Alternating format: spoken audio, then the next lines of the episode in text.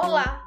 Está começando o episódio Bem-vindo ao sexto evento de extinção em massa do Ecologia Aplicada, um podcast para falar de temas ambientais relevantes para a sociedade através da ótica de estudantes de biologia da Universidade Federal de Pernambuco.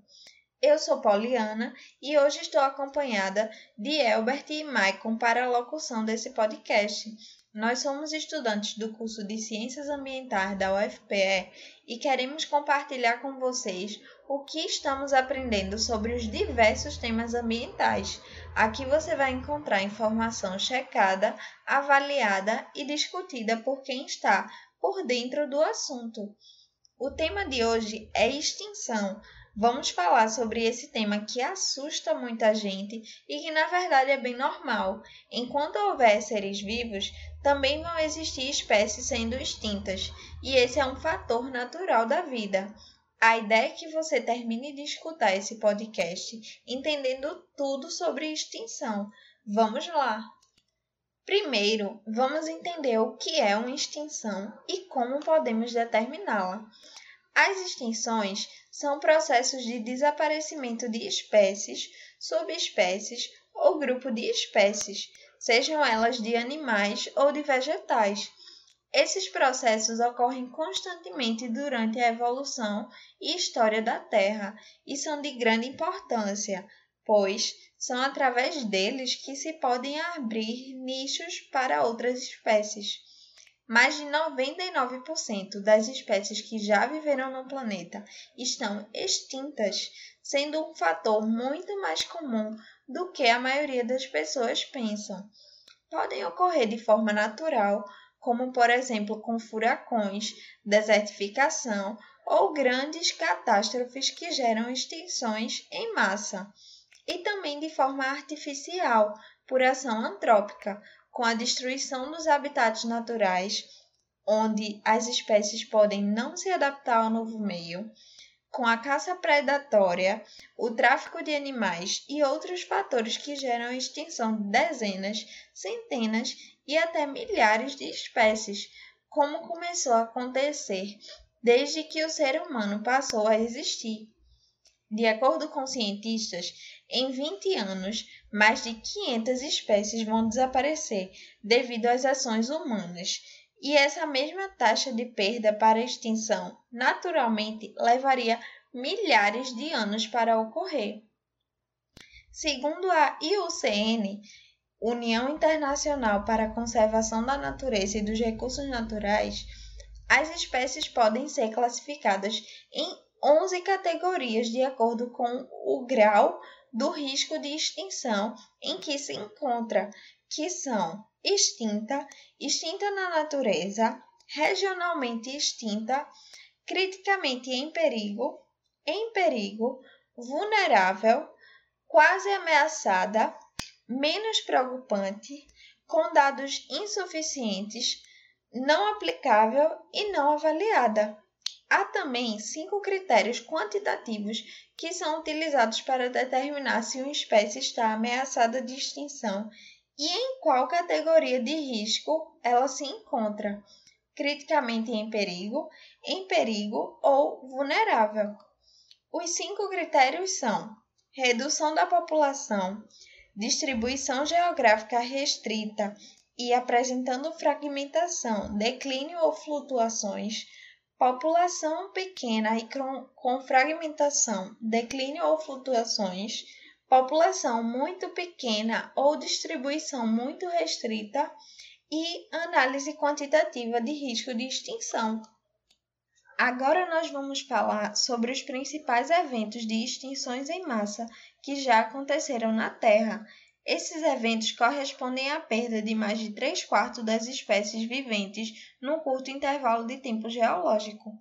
Ocorreram cinco grandes episódios de extinções em massa no Fanerozoico, que são os últimos 542 milhões de anos da escala do tempo geológico. Nos períodos Ordoviciano, Devoniano, Permiano, Triássico e Cretáceo-Paleógeno, sendo o maior registrado no Permiano Superior, onde houve um desaparecimento de 95% das espécies, marcando o fim da era Paleozoica e o início da Mesozoica. A hipótese para o fim deste evento foi devido a mudanças geológicas no final do período, que gerou erupções vulcânicas, na qual grandes quantidades de gases na atmosfera provocaram um mortal efeito estufa, ocasionando assim um superaquecimento global e até mesmo uma ausência de oxigênio nos oceanos. Estas grandes extinções aconteceram por diversos motivos, como choques de asteroides, mudanças climáticas, alterações nas placas tectônicas, níveis globais de vulcanismo e elevação do nível dos mares. Assim, a compreensão destes eventos passados atua como chave para entender o presente e predizer o futuro com relação ao comportamento da vida segundo as variações na superfície terrestre. Apesar da magnitude dos eventos, é importante reconhecer que esses cinco maiores eventos são responsáveis por apenas 4% das extinções no Elfa Nerozoico sendo que os 96% restantes ocorreram em taxas normais, ou seja, por extinções de ordem natural. Devido à abrangência de espécies extintas no mesmo curto intervalo de tempo, as extinções em massa acabam por mudar o rumo da evolução e promovem grandes alterações na biota do planeta. Assim, extinções em massas podem ser altamente destrutivas, mas também são um importante agente de renovação evolutiva. A extinção de um grupo pode facilitar a radiação adaptativa de outro existente, devido à liberação de nichos que podem ser ocupados pelas espécies que permaneceram. Por exemplo, se não tivesse ocorrido o evento de extinção no fim do Cretáceo, é bem provável que a espécie humana não teria evoluído como se apresenta no momento. Mas e sobre a sexta extinção em massa? Nós já podemos considerar que está ocorrendo? Quem é o seu principal responsável? As principais causas de extinção. Com o surgimento de uma nova espécie auto-intitulada de Homo sapiens, a fauna e a flora passaram a enfrentar o risco de extinção não natural. A espécie Homo sapiens cresceu, multiplicou-se e dominou totalmente o globo. Nesse crescimento e ampliação da área ocupada, foi derrubada florestas, animais grandes que mesmo poderosos foram extintos, que é o caso do tigre do Cáspio, tigre de Java, rinoceronte negro ocidental, entre outros.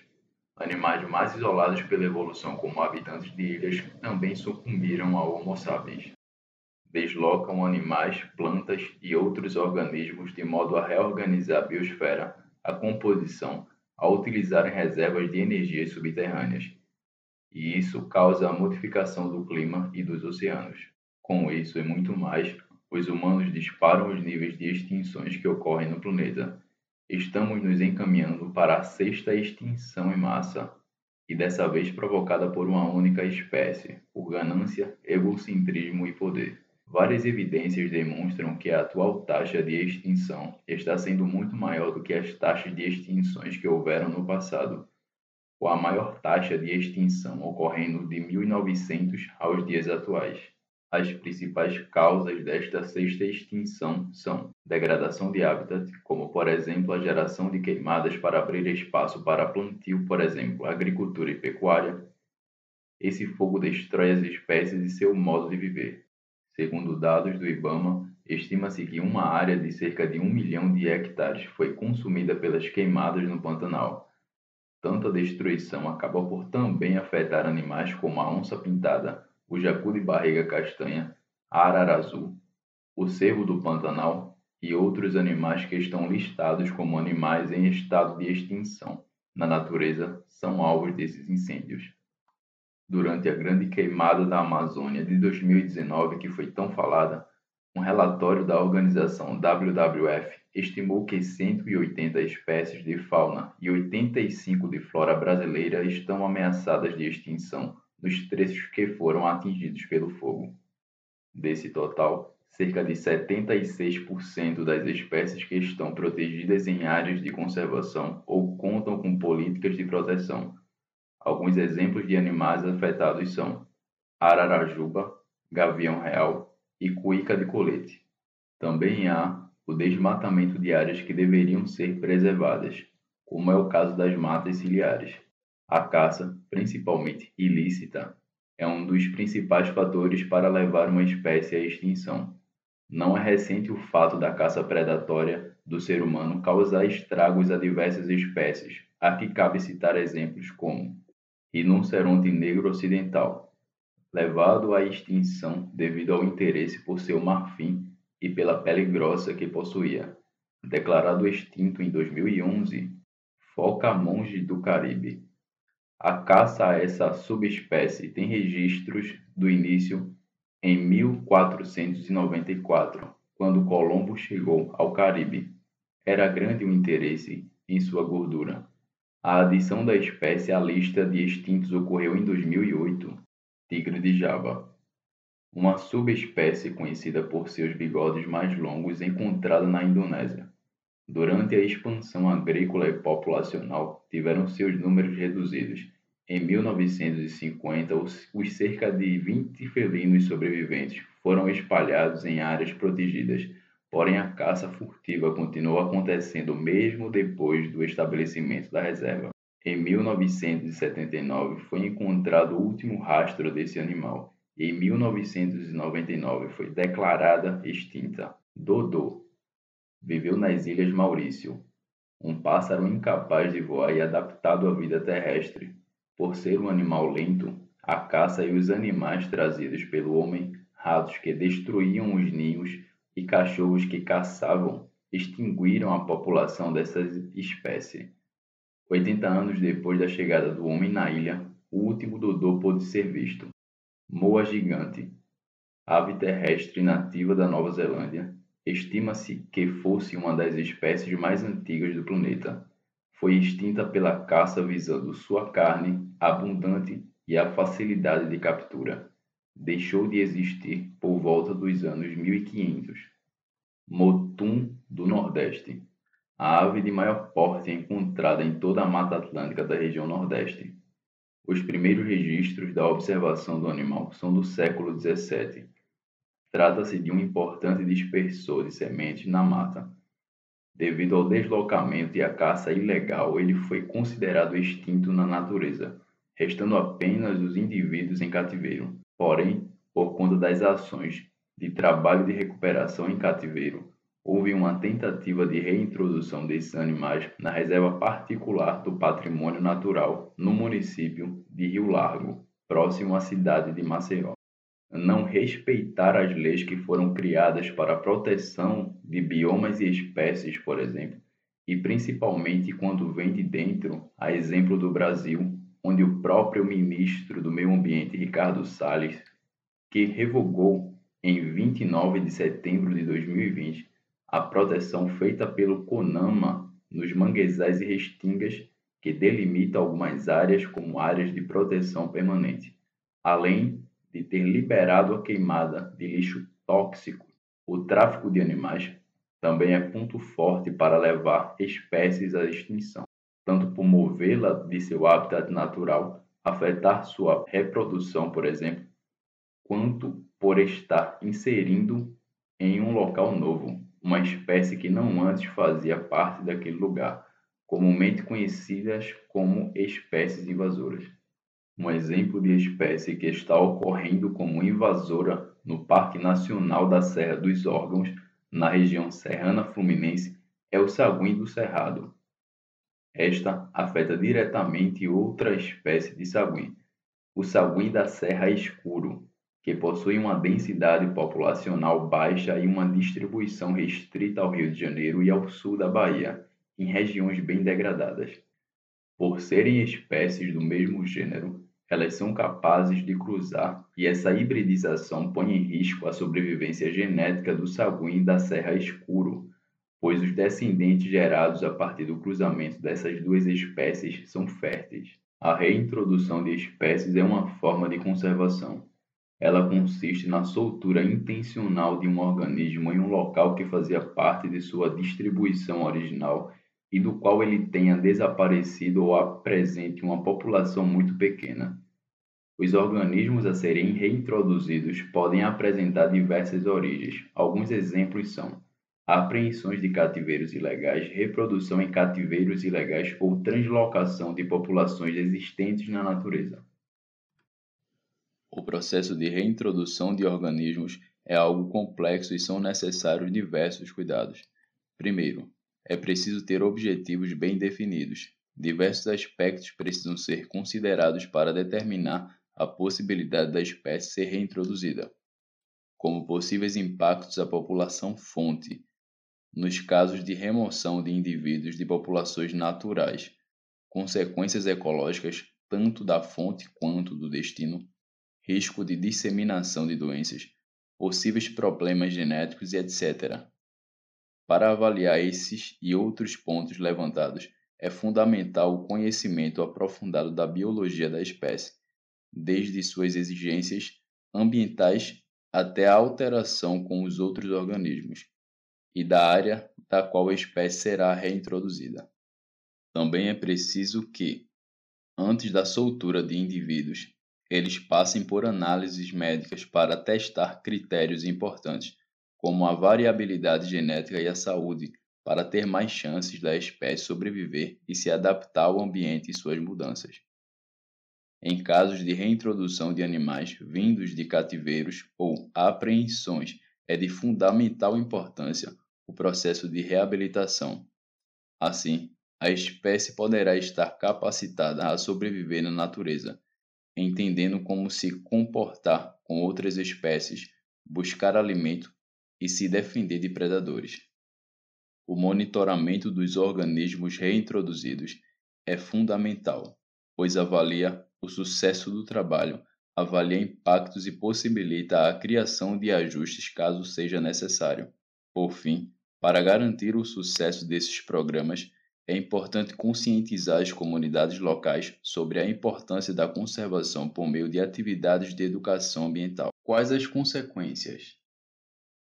A perda de biodiversidade é um problema altamente crítico, pois ameaça os serviços ecossistêmicos e até mesmo o bem-estar da espécie humana, pois as espécies são elos nos ecossistemas e se um cai, afeta o todo.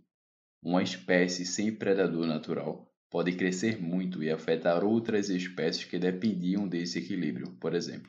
A biodiversidade é o que permite a vida humana como é hoje, ela é a base da saúde do planeta e sua perda resulta em problemas, principalmente para nós. Segundo o livro A Ecologia de Invasões de Animais e Plantas, existem três razões principais para nos preocuparmos e decidirmos por conservar a biodiversidade. São eles: primeiro livro, a ética. Afinal, todos os seres vivos têm o direito de existir. Segundo livro, o valor estético agregado aos seres vivos e os ambientes nos quais estão inseridos. Terceiro livro, a utilidade das espécies para o ecossistema e para o ser humano.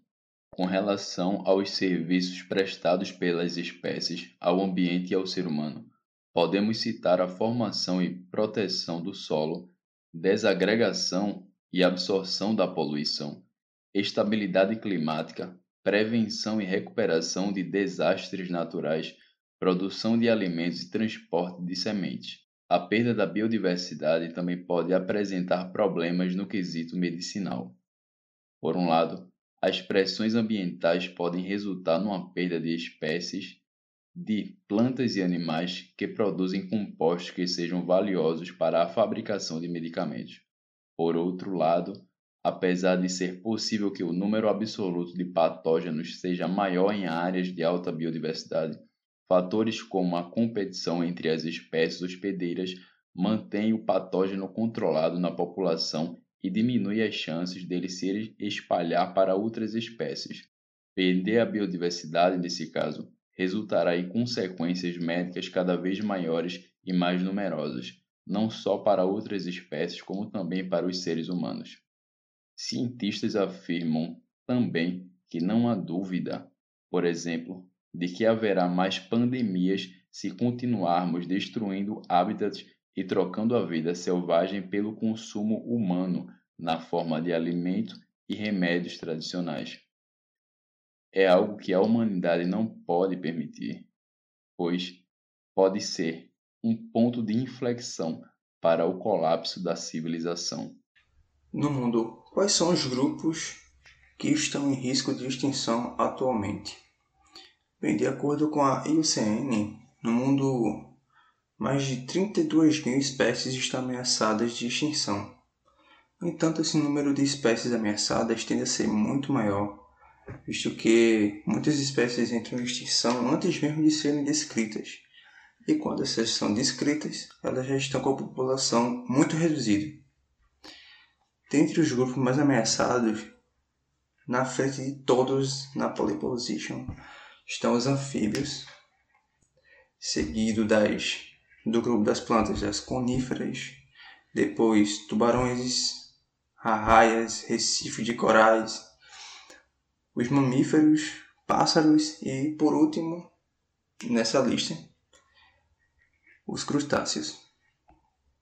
Sobre os anfíbios, por que eles são o grupo que estão ocorrendo mais extinção, que está ocorrendo mais extinção no mundo. Bem, muitos fatores podem ser, podem estar sendo a causa da extinção alarmante desse grupo, das espécies desse grupo. Como por exemplo, as alterações tanto no meio o, tanto no meio do ambiente aquático como no solo e no ar. Pois esse grupo ele é um grupo que tem é, indivíduos muito sensíveis a alterações no meio. Outro exemplo também, outro fator é doenças provocadas por fungos, principalmente por um fungo é, chamado Batrachocrium dendrobatides, ou BD. Estudos feitos pela ONU apontam que cerca de um milhão de espécies de vegetais e animais estão ameaçadas de extinção. Esse fato ele deve ele deve-se por causas antrópicas, como a perda de habitat, exploração sustentável das espécies, poluição, mudanças climáticas e introdução de espécies invasoras. Quais são as espécies que estão em risco de extinção? Bem, se formos falar todas nesse podcast, o podcast vai ter quatro dias. mas podemos citar alguns, como o saltadinho do Araripe, nativo da Caatinga, a situação dele é criticamente em perigo. O motivo dele estar nessa categoria é o desmatamento e o crescimento da zona urbana. Temos também o morceguinho do Cerrado, que ele está em situação de perigo. O motivo também o desmatamento mas também tem o turismo e degradação ambiental. Outro é o mico-leão dourado, o conhecidíssimo mico-leão dourado, nativo da Mata Atlântica. Motivo: desmatamento e tráfico de animais. A situação dele é em perigo. A ariranha, nativa do Pantanal e também pode ser encontrada na Amazônia. Outro exemplo é a ariranha, que pode ser encontrada no Pantanal e na Amazônia. O motivo é a pesca predatória, que vai dizimar as populações de peixes que a ariranha se alimenta, a caça ilegal e a poluição de rios. A situação da ariranha é em perigo. E uma das mais famosas, a ararinha azul, que antes de estar extinta na natureza, se localizava na Caatinga, mais especificamente na Caatinga baiana.